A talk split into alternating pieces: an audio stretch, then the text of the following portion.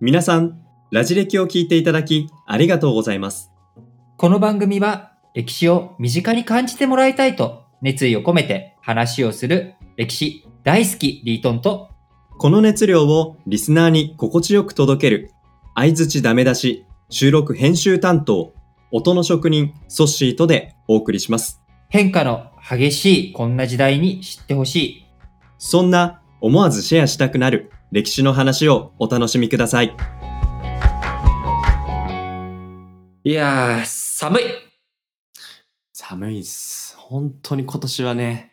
なんか寒いですね、なんかと思いきや急に暖かい日があったりとかなんか複雑だけど、でも総じてやっぱ寒い日の方が厳しい、きつい感じがしますよ手ね。袋もね、イヤーマフラーもないと僕朝外出れないですよ、いやー、わかる。うん。わかる。僕、その外に出れないどころか布団からも出れないんじゃないかぐらいね、朝厳しいわけですよ。うん。特に今年はね、他にもその、まあ、個人的なそういう話にとどまらず、社会的にもやっぱり関越道のこう立ち往生とか、あ雪道、雪山、その峠を越えられない。こう雪に埋まっちゃうっていうような、なんかそういう激しいちょっと寒さもあっていね、なんかきついなって思うんだよね。いやーなんかこんなに道も整ってるし、ねねえあのトラックだったり車のタイヤとかもしっかりしてるはずなんですよね。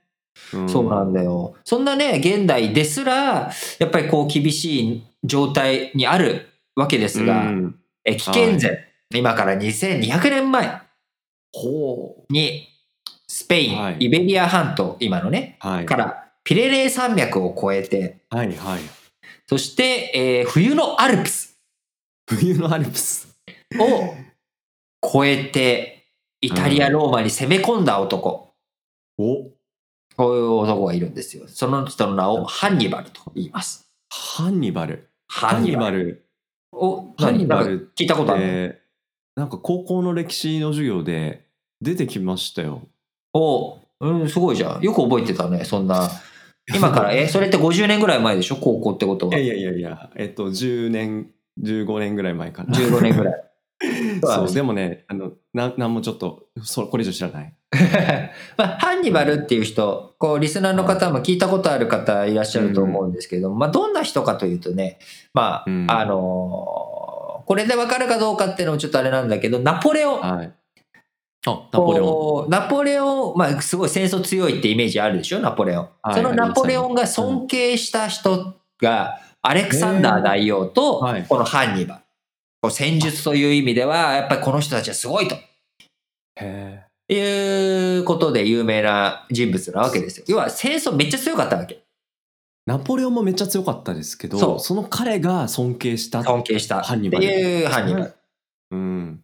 で、そのハンニバルっていう人は、やっぱりすごく強い、戦争が上手っていうことなんだけれども、このね、戦争が強いっていうのは、艦内の戦いっていうことで、こう、コテンパンにローマ軍を倒した。うん。包囲殲滅して、えー8万4千人をハンニバル5万ぐらいでぶっ倒して、えーい。死者ろ死者が5万人とか捕虜が1万人とかっていうもう圧勝の圧勝よ。圧勝いや、人数少なかったのにそんな圧勝できるって相当の力を持ってたね、力を持っていたとでも、うん何がやっぱりすごいっていうと、この人はそもそも戦いに行ったっていうことがすごくて、はあのーこのハンニバルがローマで戦った戦いっていうのは、うん第二次ポエニ戦争っていう戦争なのね。い。第2次、2回目だったってことそう、ですね。2回目。で、こうのんポエニって何かっていうと、フェニキア人って意味で、当時、はい。ギローマ人以外に、うん。フェニキア人っていう人たちが地中海貿易を独占してたわけ、ほぼ。ほう。で、これを、えー、ラテン語でポエニ、フェニキア人のことをポエニっていうか、うん。ポエニ戦争っていうんだけれども、そなるの、第一次で、イタリア、はい。ローマは、こう、その、まあ、カルタゴっていう都市が中心なんだけど、第一次ポエニ戦争を勝ったわけ。あ、じゃあフェニキア人は1回目では負けてしまったん負けてしまった。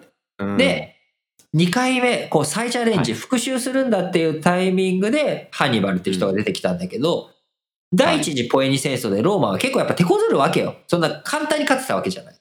圧勝したわけではなかったんです、ね、圧勝したわけではないわけで。簡単には勝てなかったから、こう、いろんなね、こう縛りをかけたりとか、うん。その地中海貿易っていうのは富の源泉だから、フェニキア人の。うん。これをやっぱちょっと減らしたりとか、そはい。の海の艦隊、その制海権をローマが握ったりとかするから、海に強い、交易に強かったはずのフェニキア人が、船があんまり使えないと、使わせてもらえないと、ローマのせいで。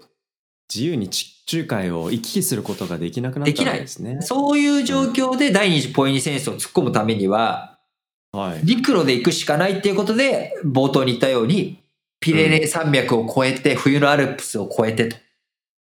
いやー。いうことをハンニバルはかますわけで、やっぱこの、あの、統率力というか、うん。みんなを信じさせて、だってさ、うん。冬のアルプス、軍隊で乗り越えるぞって言われた時に、いや、ちょっと待ってくださいよ、そんなの無謀ですよって言って、みんなは止めに入ったりとか、俺行かねえとか、逃げ出したりとかね。まあ、はい措置だったら逃げ出すじゃん。だって枕なかったりとか。うん、フェニキア人だとしたら僕がねフェニフェニキア人だとしたら今まで散々海で行き来してた人がいきなり陸路で攻めていくぞっていうことだけでもいやいやちょっと待てよってはずなのにましては雪山でしょってそう。それに従っていくと。で、ハンニバルの軍隊っていうのは、そのフェニキア人だけじゃなくて、ローマと対立していたゲルマン人とガリア人。まあ、ゲルマン人はいなかったかな。ガリア人って、まあ、今のフランスあたりの人たちとかも味方に引き込みながら攻め込んでいった。だからローマに対する復讐心を煽りながら突っ込んでいったっていう側面はあるんだけど、まあそれにしてもやっぱすごい統率力だよね。そっか。さっき5万人が、えっと、ハンニバルの軍隊って言ってましたけど、ね。うんフェニキアをあカルタゴをスタートした時からえっとね、まあスタートはスペインか。ら。あスペインなんだ。スペインか。ら。カルタゴの植民地として当時スペインに、あのー土地を持ってて、カルタゴっていうのはもともとその北アフリカ、まあ、うん。あの北アフリカっていうとなんかすごく遠く感じちゃうんだけど、シチリア島の対岸、シチリア島の東側の対岸に、あのーイタリア半島のあのーブーツのつま先があるじゃない、はいはいはい。で、うん。その反対、西側の対岸ぐらいにカルタゴっていうのがあったわけ。じゃあ、そのアフリカといっても、まあ、イタリアと比較的近い距離の場所そうそうそうそうそう。で、うんうんうん。そこで、まあ、あの、がんじがらめにされて、本国は、こう、すごく、えー、なんだ、監視されているから、うん、ローマの支他配に、そう、ローマの支配とか監視がすごいから、まあ、スペインの方に新しい植民地を作って、炭鉱の開発とか、鉱山の開発とかをいっぱいやって、うん。あの、力を蓄えていった。で、力を蓄えていって、ちょっともうそろそろローマにガチコンかましたるかと。でも、海は、海とか本国がすごい見張られてるから、スペインかうんらピレネー山脈越えて、冬のアルプス越えてきたのっていう状態になって。想像できないでしょうね。そのそうなんだよ特にロ攻め逆に攻められるローマとしては、いや、海から来るのを防いでれば大丈夫でしょうってね。とか思っていたら、なんとなんと、冬山越えてきやがったよ、この野郎ということで、まあ、そのハンニバルという人、その統率力、はい。そして、まあ、うん戦術、さっき言った艦内の戦いでの素晴らしい、こう、うん。戦術も光って。ローマはハンニバルを舐めてたわけじゃないんだけど、こう、彼が、いやもうすでにね、そこまでやってきているっていうだけでもすごい人材だと、すごい将軍だっていうことは分かっていたにもかかわらず、それでもコテンパンにやられてしまったと。言うなれば相手がオセロ強いというのが分かっているにもかかわらず、しかもそれでちゃんと隅も抑えたんだけど、うんうんうん。結局全部、四隅抑えたけど、中全部ひっくり返されたみたいなねうんうんうん相手の戦術分かっていたはずなのにっていうことですね。ぐらいの、そういうパワフルな人だったとーいうこと。でも、最終的に、はい。カルタゴっていう名前聞いたことほとんどないでしょ？今、唐突にいね、や出てきたけど。はい。ないです。うん。でも、ローマって言葉はみんな知ってるわけですよ。千年の都、ローマ。今もね、世界遺産。地下鉄を掘れば世界遺産が出てくるような街、ローマ。うんうんうんうん。こういったところに名を残している。すなわち、結局最終的にハンニバルは負けるっていうことなんですが、どういうふうに彼とローマの戦い続いていくのか、引き続き、えー次回楽しみにしてください。皆さん、ラジ歴では学び直し日本史総復習編というサブチャンネルを用意しています。こちらは全35エピソードを聞いていただくことによって日本史の流れをつかめちゃう。こういった代物になっています。歴史を学び直したいんだけど、なかなか歴史の本読んでも何言ってるかわからない。頭に入ってこないという方、ぜひこちらを聞いて、えー、日本史を学び直すための第一歩としてもらえたら最高です。日本史総復習編サブチャンネルは Apple、Google、Spotify 各プラットフォームでラジ歴日本史と検索していただくとお聞きいただけます。また Twitter でも質問、感想などを募集していますので、ぜひお便りお寄せください。Twitter アカウントはラジレキで検索してフォローしてください。